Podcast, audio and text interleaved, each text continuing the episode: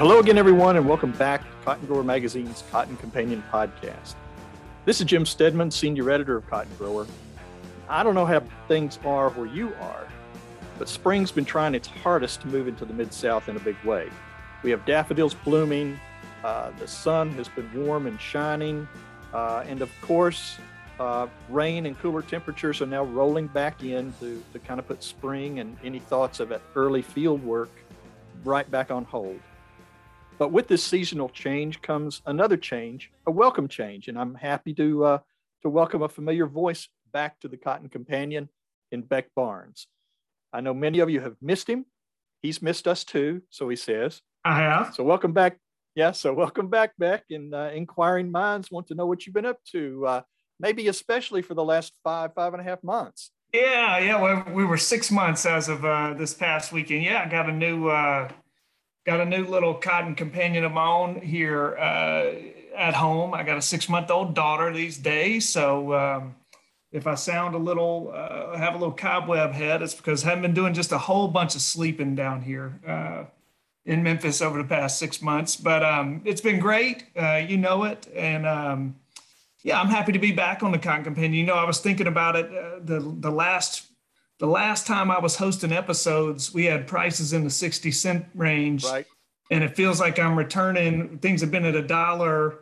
And I know we're going to talk about the market here in a little bit uh, and kind of dissect it with OA, who's much more knowledgeable about it than us. But he started, you know, he did mention a couple of bearish signs out there. And man, I can't help but feel like I'm like the cooler uh, when, when I come on the podcast. Things are great in my absence, and then I return. And I hope I hope they stay great. Let me just say that. I don't want to jinx it. We're not we're not going to write any of that down. Yeah. uh, you know, because I don't I don't want anybody to come back at you. Yeah. You know, with uh, with any of that, but.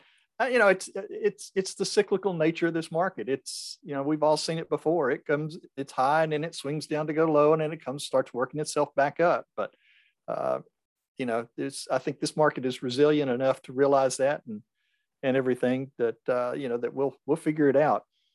Uh, but like you said, uh, kind of over the last couple weeks, uh, seems like the comments, questions about pricing, about acres, about supply chain issues, they're just they're just just keep getting louder. And now add in these other potential market and supply impacts that uh, that all the uncertainties over in Eastern Europe are contributing to, and it's really turned into a tougher time for a lot of clear decisions uh, than maybe a lot of growers were counting on right now as as planting is approaching. Uh, you said, we're already seeing a little bit of impact on cotton prices, and uh, and to talk about that right now, we're uh, we're going to bring in uh, our good friend Dr. O. A. Cleveland who's professor emeritus of ag economics at Mississippi State University, to uh, kind of discuss the past week in the cotton market and some of the obstacles and opportunities ahead. Uh, now, OA's visits to the podcast are always popular. So uh, sit back and, and let's see what he has to say. OA, welcome back to the Cotton Companion. How are you doing? And how do you think the cotton market's doing? Well, the cotton market hopefully is doing about like I'm doing, trying to recover and uh, we, there is some recovery to do, and there's no question about it. But I think the underlying conditions are still strong for cotton. Uh, it's just that, as hindsight, as much as we had should have expected, uh, this little saber rattling, it it did catch, I think, all markets off guard, and it's thrown th- things uh, in in certainly in, a, in an upside down situation and uh, we're just for right now tending to struggle to hold on, but uh, it's been a bit of a losing battle. But hopefully today, this week, uh, we'll turn this market back around a bit. Well, I think it's it's safe to say that we're kind of in unprecedented times right now. Uh, so let's let's kind of start with the Ukraine situation. Uh, in your recent column, you noted that the Russian invasion has really kind of spooked the market uh, to the point where it's almost a, a one step forward, two step backwards. I call it a tango at this point. Uh, can you kind of explain what you mean by that? Well, we basically what what I was attempting to say was yes, we were sitting at 120 or right above a dollar and 20 cents a pound, and we would uh, we fell back a few points or a cent, a cent and a half, And then we rallied 75 points, 80 points. And then uh, we fell down back 120 points. And then the next day we had a triple digit gain back up. And then we just, we fall back down, as you say in the tango. We, we, we gain a little bit, lose a little bit more. And now all of a sudden we've got July down around a dollar and 13 cents. That's a, maybe a little bit high, but not, not too high. The last I checked the market this morning, it was still trying to rally a little bit. So it, it, it's it's just it's the market period was caught off guard, and it's uh, certainly caught producers off guard. Uh, mills still are showing an affinity to cotton. They want cotton. Uh, the biggest problem they have is obtaining prompt delivery. Uh, but uh, they still like cotton, and mills obviously like this lower price. There's been a lot of fixations on the market but still there are a lot of fixations out there that have to come yet. Over the past week, uh, so cotton's run is sort of the favored child with Wall Street, uh, and the speculators seems to have come to an end. Uh, and grains and oil seeds have kind of moved to the forefront. What's what's caused that to happen? Well, and, and that's exactly right. The there there is a minor shortage of food grains in, in, in the world right now. Of course, outside of China, there's a little bit of a shortage of cotton for that matter.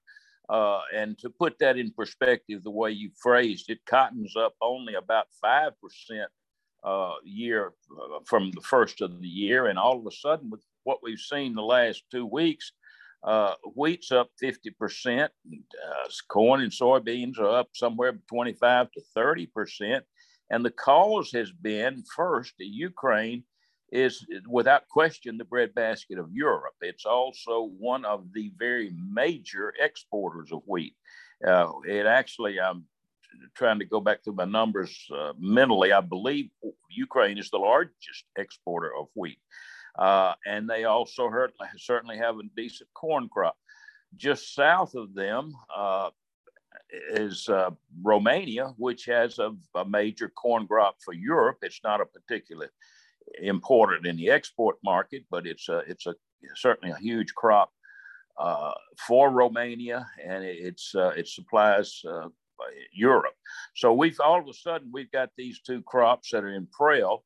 Uh, the odds are that uh, wheat is not going to be harvested just because of the war in Ukraine will not be harvested. Uh, neither will the corn. Neither will neither will corn actually be planted uh, a little early, but uh, uh, if we see anything on TV that we believe, the very high probability we aren't going to even plant any corn uh, in the uh, or oil seeds in in in Ukraine this year. Now we will probably will plant in in in Romania. We'll plant corn, but who knows how this being next door and with the refugees uh, one of the major countries that the Ukraine refugees are flowing into is Romania. So it does tell the market, hey, we better watch this very closely and see if this Romanian corn crop is going to come off. Uh, additionally, uh, the uh, Russians have moved to basically block or close almost every port uh, on the Black Sea, and Romania has two ports there. And uh, to get past those ports, or to, if you get past those ports, you still have to contend with the Russian Navy. So the, the world market is very, very concerned about whether or not these two important crops in these two very important countries will in fact come to the market. So it's very natural that wheat would have skyrocketed more so than any other commodity. And it's very normal and natural that soybean, excuse me, cotton, but got cotton always on my mind, and it should be on everybody's mind, I would suggest to you. But corn is also very important, and that's there. And then there's the oilseed market in Europe is also affected by this. So that's why those prices are up substantially more than uh, than cotton is. Yeah, wait, that's that's interesting. You mentioned in passing China there, and uh, you know, anytime we're talking cotton, China's going to be the 800 pound gorilla in the room. Um, I just, uh, you know, I always remember uh, in February of 2020, I was sitting at the Gin Show and heard Joe Nicosia say they were ready to uh, capitalize on this Phase One agreement. They were China was China was going to be off to the races on their cotton fulfillment in Phase One. if we could just get around this thing called coronavirus that was just starting to ha- come across the news feeds. And that was, you know, February 2020. And uh, here we are in early March 2022. And it seems like they have kind of met some of those import quotas from phase one, at least with regards to cotton. Uh, is China still our biggest customer? Yes, China does remain our biggest customer. And if we look at uh, export shipments week after week, as well as uh, export sales, we see that we're going full blast, or we are going full blast to to make sure that we export cotton to China. That's a destination that the merchants and co-ops are wanting to fulfill those orders as quick as possible, simply because there is concern that there could be a problem down the road. So, with China being our major customer, being our major sales point, we want to get those sales fulfilled as quick as possible so as not to lose them if in fact we have we have problems that's on everybody's mind that we might have a problem with china uh, with, that the two governments might just uh, uh, very aggressively agree to disagree and we'll begin to lose export sales with respect to phase one agriculture uh, has come off very well russia has t- excuse me china has typically uh, not met, but come close to meeting uh, the agricultural requirements of that. And cotton more so than the other commodities. Uh, beans have, have been right up there, but but cotton more so than, than other commodities. And it's uh, it, the, the, the, the requirements are not completely met, but uh, they're within ballpark. They're certainly being met, and that's good. It's the non-ag issue that surfaces. Those exports are not being met at all with respect to phase one. Uh, so you know we we just continue to watch this this the, the cotton sales but more importantly now because we're uh, some nearly six months into the we're basically i think six months now into the marketing year with about 25 24 26 weeks left to go uh, it, it's uh, we, we have to watch that to make sure we, we do make these deliveries deliveries are well behind uh, they're catching up a little bit, but I expect we're going to see some some some more reductions in export uh, shipments uh, that, that, or at least in USDA's outlook for for exports. But I, I don't think uh, we'll we'll suffer as much uh, through in other countries as we will drag behind in our Chinese exports.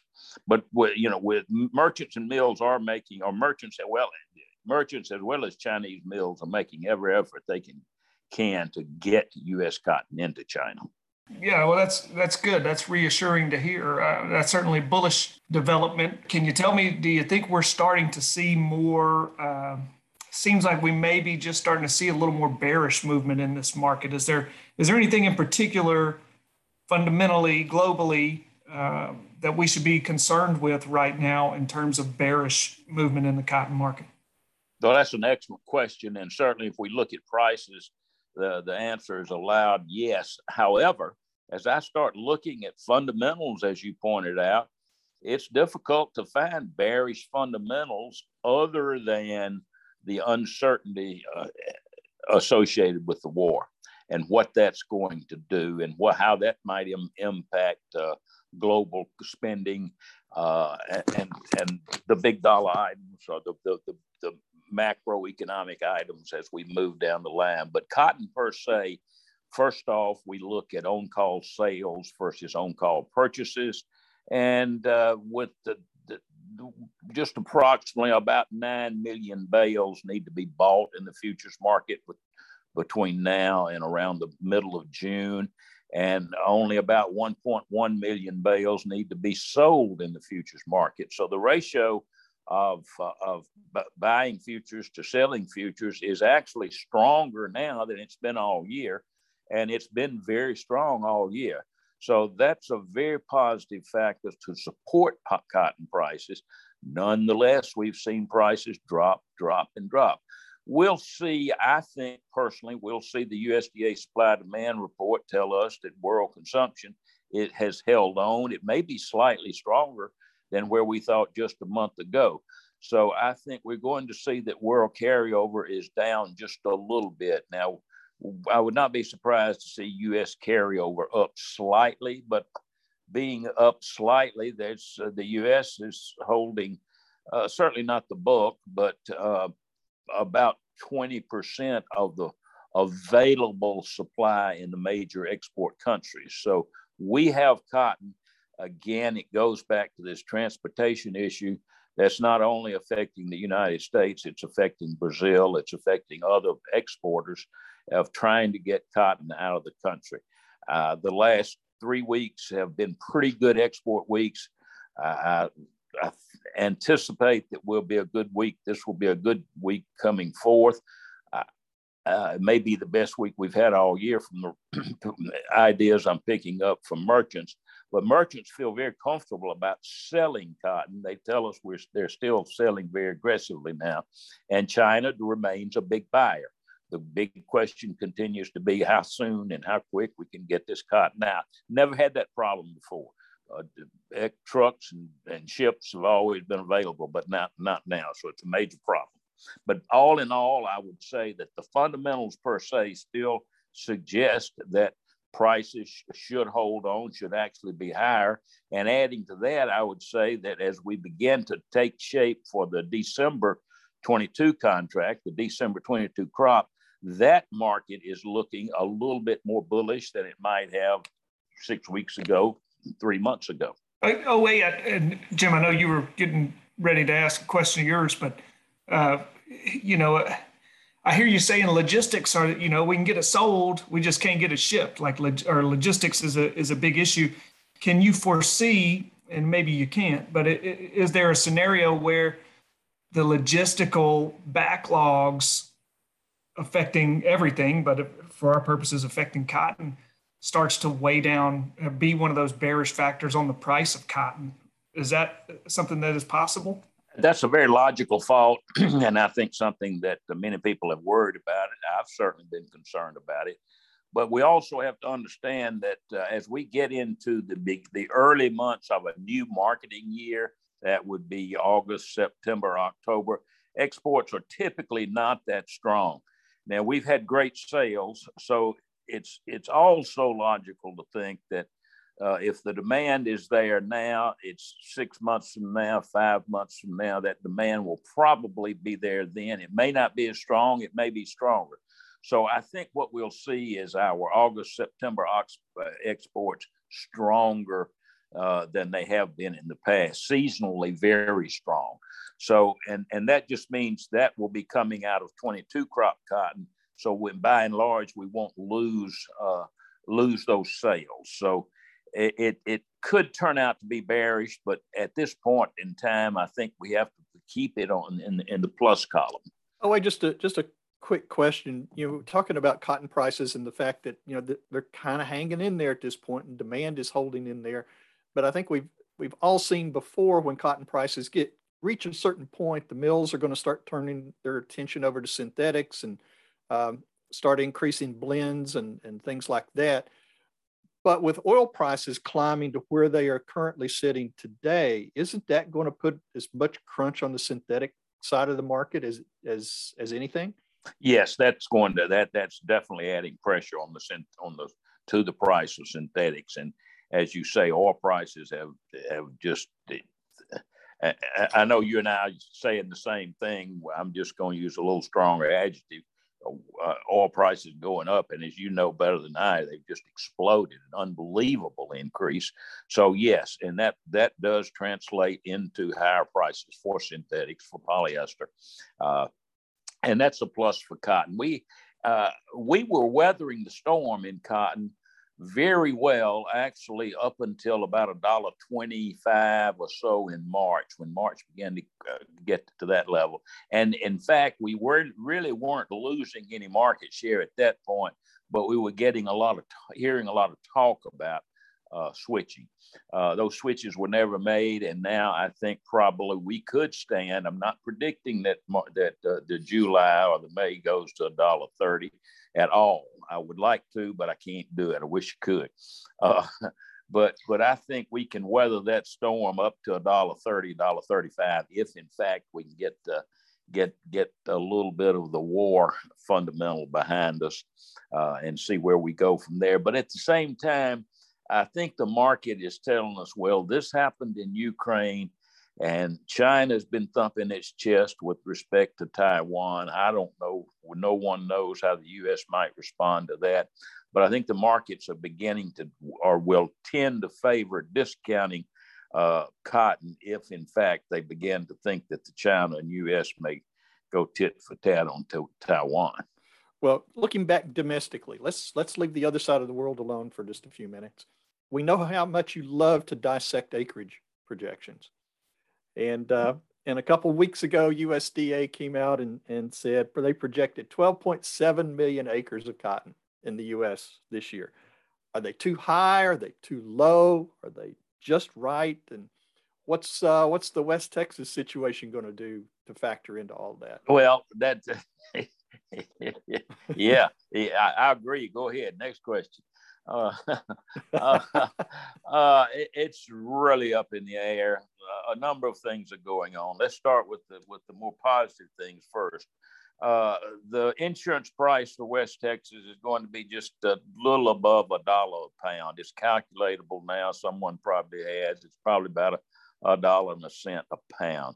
It's hard. I, we've never faced anything like that. I think last year at 91 cents a pound was a record. So an in- insurance price a dime higher than that uh, begs for cotton. Absolutely begs for cotton. It begs for dryland cotton. And you've heard me say this before. At a dollar and a, a penny, or I mean, excuse me, yeah, the dollar cotton uh, guarantee or insurance price, uh, the dry land, just plant it and come back later and see if there's anything there to harvest. Don't uh, don't bring your picker with you.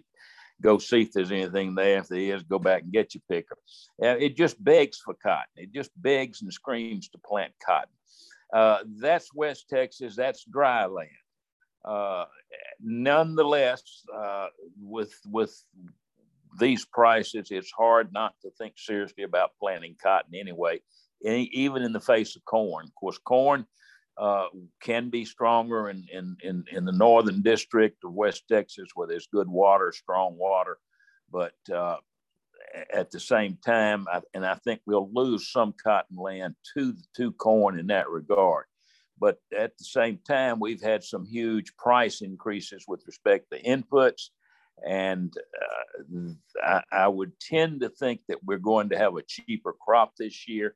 I know irrigated folks, good little sandy soil, whether it be Texas, irrigated and sandy soil or, or mid south or southeast, we still added the inputs when inputs got high. But inputs now are exorbitantly high. It's a different situation. Uh, inputs are up 50 by 60%, 100%, 200%. Urea is up three or 400%. Uh, so it, it, it, it, translates into a different picture than what we've seen before. So I think we tend to uh, n- not provide the management with respect to inputs that we have in the past. So it pretends to be a lower crop. It pretends, as we were getting at initially, to be uh, plantings are reduced. I would tend to think instead of the 12.7 that USDA came out, I believe uh, the uh, National Cotton Council had 12.3, uh, 12.0, 03, and uh, the cotton grower survey that y'all do is I, the first one of the year is I think has a great history, and I think the industry is well served by y'all's survey. I it seems like it was 12.3. I've forgotten right now. Ours, ours has, was yeah, ours, ours was right around 12.5. 12.5. Okay, this this is a COVID year and a COVID month for me, so I've forgotten a lot of stuff. Uh, 12.5, I actually thought you were low at the time. I thought the Cotton Council was dreadfully low. Uh, by the time the USDA number came out, I said, finally, I've been vindicated. That's about where I was. But now then, I think somewhere between the cotton grower number and the, the uh, Cotton Council's number is where we're going to come out. 12.2 to 12.4 is what we're going to have. We'll lose 300 to 400,000 acres uh, as of today. If uh, if oil prices continue to skyrocket, that just pushes insurance price, uh, fertilizer prices higher and higher, and certainly the diesel uh, fuel higher and higher. But uh, uh, so something in the neighborhood of 300,000 to 400,000 acres will be lost. Uh, so if y'all were 12 5, I think today it would be 12 4. It's hard for me to see anything less than you than the National Cotton Council's 12 million acres, it, it, even at prices at this level, at input cost at this level simply because of the insurance price. Uh, I think probably as we look around the southeast, uh, you know, we've had a few, not many, we've had a few uh, uh, uh pickers, module pickers sold there. And I think anybody that's bought a module picker is committed to cotton now. And we certainly saw, we've seen more of that in the Mid South and the Southeast. But I did pick up in the Southeast that a number of people were looking to make major investments, long term investments in cotton. Uh, and we're going to, unless they've already made that, we're going to lose that. We've, uh, we were thinking in terms of 10 to 15 percent at various times during the year of, of acreage increase. I think the maximum increase, the maximum will increase we'll see is five percent, and that would be throughout the southeast and the mid south. The uh, we will lose acreage, some acreage to corn. I didn't think we necessarily would.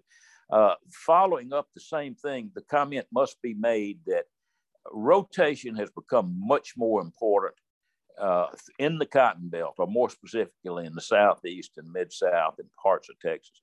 Rotation plays a major part today. It didn't five years ago. It was becoming in vogue. It didn't 10 years ago, but today we really have to watch that rotation. It's generally more important than price ratios, but obviously price ratios are important. Uh, as we, I look at an area here that's uh, gone from almost no cotton up to uh, a cotton gin close to me that's but has ginned as many as 150,000 bales this year, ginned about 110. Uh, they anticipate that they'll gin 110 next year. And it's primarily they're keeping the acreage the, the same between corn, cotton, and soybeans because of rotation patterns. They've gotten into it and they like it. They feel like it's good for their land. All right. Well, I tell you what, this sounds like a, a pretty good place to end today's discussion. Uh, and obviously, we've got an awful lot to watch uh, and and learn here over the next few months. It, and I'm pretty sure I, am not going out on a limb here. I'm pretty sure it's not going to be a smooth ride uh, anytime soon. But uh, as always, thanks again, OA, for joining us. Uh, we hope to see you out and about again soon. I look forward to it. To make sure the point was clear that I anticipate a lower yield this coming season, and that would bode well for price. The lower yield associated with the precarious uh, in situation with respect to input cost. A lower lower input uh, usage would, would imply a lower yield. Thank you, guys. Thank you, OA. Well, that's it for this episode of the Cotton Companion podcast. We want to, as always, give a special thanks to Dr. O.A. Cleveland for sharing his marketing insight and as always, a big thanks to you, dear listeners, uh, for joining us. If you like what you're hearing on the Cotton Companion, please be sure to spread the word. Tell your farmer buddies about the podcast. And uh, here's where and how they can find us. You can find the Cotton Companion in three easy ways. First, go to cottongrower.com forward slash companion, or simply click the podcast tab at the top of the homepage. Second, subscribe to our channel on iTunes or wherever you find your podcasts these days. And three, sign up for our weekly e newsletter, the Cotton Grower e News, that's delivered to your email inbox every Tuesday morning. You can do that by going to cottongrower.com forward slash subscribe. Also, be sure to follow Cotton Grower on social media. We are at Cotton Grower Mag on Twitter, and on Facebook, you'll find us by searching for Cotton Grower Magazine. Cotton Companion podcast is produced twice monthly by Tyler Hatch and Kim Henderson, our talented colleagues back at the world headquarters for Meister Media Worldwide in lovely Willoughby, Ohio. My name's Jim Stedman. His name's Beck Barnes, and we'll be back with you in two weeks for the next episode of the Cotton Companion. Until then, stay safe. Yeah, he works and he works and he works and he works all day. God made